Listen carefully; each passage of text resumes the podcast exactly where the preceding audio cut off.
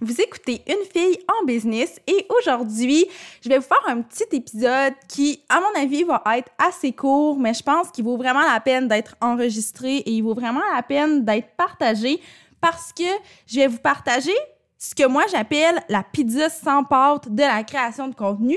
Donc, si vous êtes curieux d'en savoir plus, restez à l'écoute. Vous écoutez le podcast Une fille en business, le podcast où l'entrepreneur passe toujours avant l'entreprise. Je suis Mélissa Lévesque, experte en marketing de contenu et en branding personnel. J'anime le podcast Une fille en business pour discuter de business, de marketing, de style de vie et de développement personnel avec des femmes de tête et de cœur. Mon but, c'est simplement de vous aider à vous réaliser à travers vos différents projets personnels et professionnels. Ensemble, on va travailler pour devenir les femmes de cœur qu'on a toujours voulu être. La fameuse pizza sans pâte de la création de contenu. Si on a déjà travaillé ensemble, peut-être que vous m'avez déjà entendu dire ça.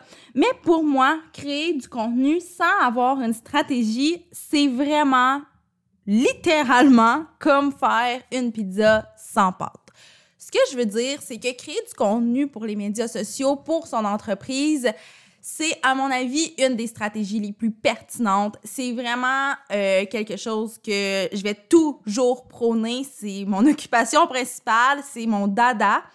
Sauf que très souvent, que ce soit en coaching ou en appel découverte pour de la création de contenu, les clientes arrivent et me demandent mes meilleurs trucs pour créer du contenu ou elles me demandent si c'est possible de me déléguer la création de contenu, mais il n'y a aucune stratégie de mise en place et tout le monde, et ben généralise, là, pas tout le monde, mais beaucoup de gens sont prêts à sauter, à skipper l'étape de la stratégie juste pour que ça aille plus vite, juste pour tout de suite embarquer dans la création de contenu.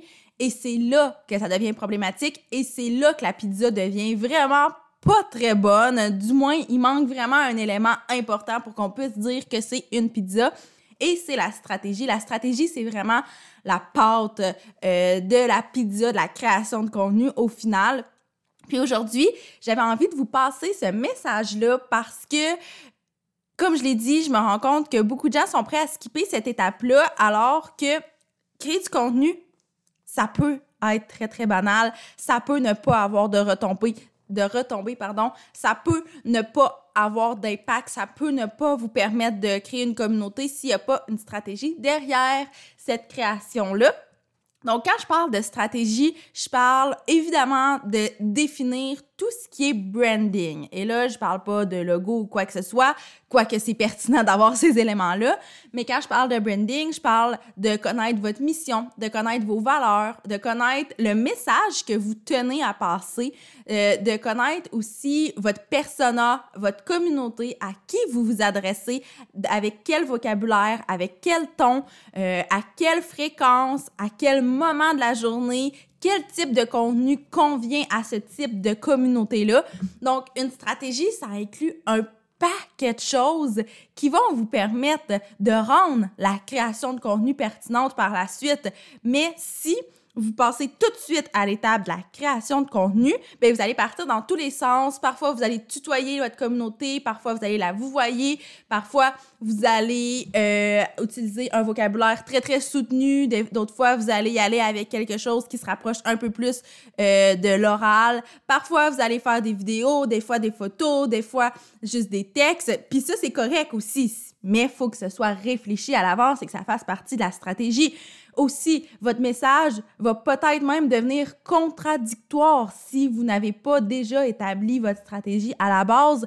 Puis ça a l'air con dit comme ça, mais j'ai souvent vu des pages d'entreprise qui n'avaient pas de stratégie, dont le message n'était pas 100% contradictoire, mais n'était pas toujours cohérent. Et ça, on s'entend entre vous et moi que c'est la pire chose pour développer un lien de confiance avec notre communauté les gens n'auront pas le goût de nous faire confiance si un jour on dit une chose et le lendemain on dit presque le contraire ou on s'exprime différemment. L'idée, c'est que l'entreprise puisse être une personne. Moi, c'est vraiment ce que j'aime, l'image que j'aime avoir, c'est d'imaginer la mallette comme étant une personne et cette personne-là, ben, veut, veut pas, elle s'exprime toujours de la même façon.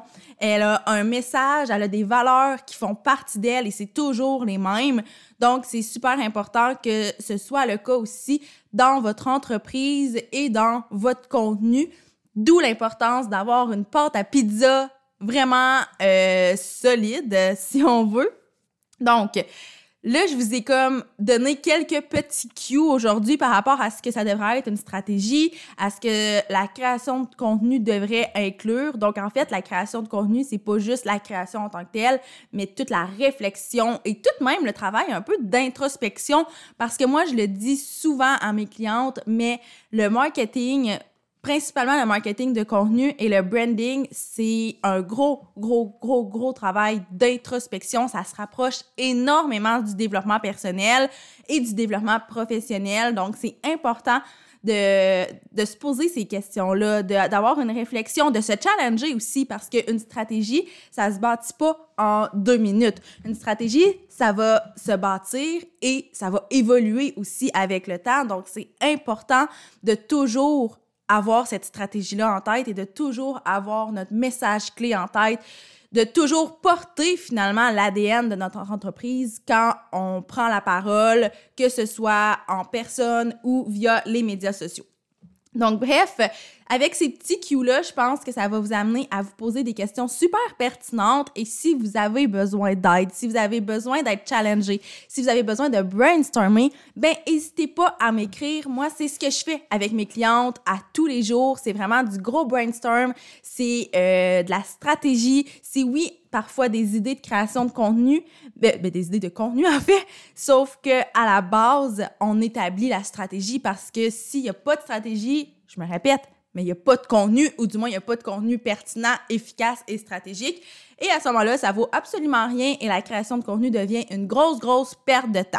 Donc, si vous avez envie qu'on travaille ensemble pour une séance de coaching d'une heure ou pour plusieurs séances ensemble, parce que c'est souvent là que la magie opère quand on se voit très souvent, que ce soit trois, six, neuf fois, ça peut être plus aussi. Donc, vous pouvez aller sur mon site au www.lamalette.ca barre oblique coaching.